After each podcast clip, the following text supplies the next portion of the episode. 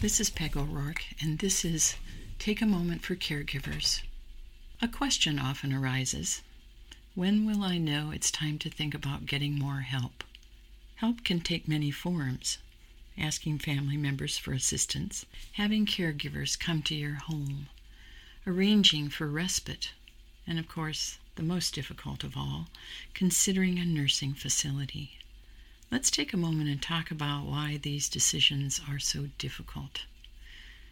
Asking family for help seems hard because they're busy people and you may not want to complicate their lives. You may feel like they will think you are weak or getting too old. You may have always been the one to take care of them, so a role reversal may feel unsettling and foreign. You may think you should be the only caregiver because it's your job as spouse, child, or partner. Is it weak to know your own limitations?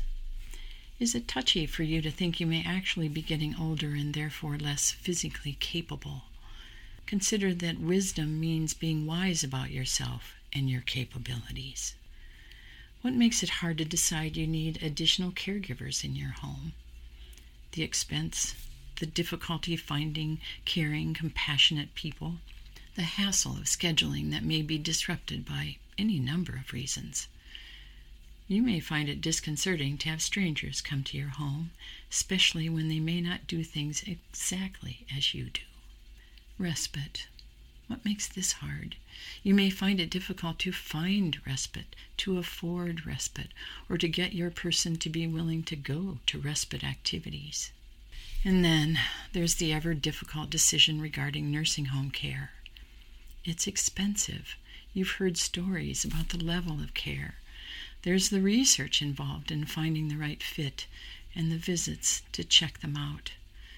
And the hardest part of all, deciding to put someone you love out of your hands and into the hands of others, and the potential guilt that may accompany that decision.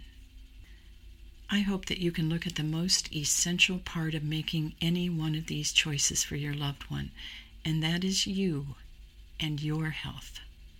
Can you lift your person without potential injury to you or to them? Can you get enough sleep and exercise to sustain your health?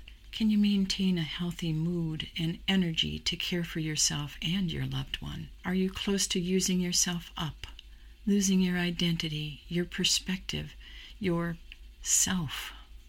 I believe that decisions about more help are about you. You have to put your oxygen mask on first.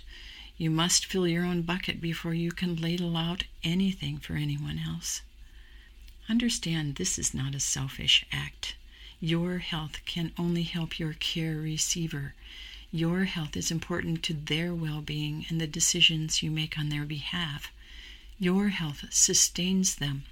Your health makes it possible for you to take care of them, no matter where, no matter how, and no matter how little or how much signing off.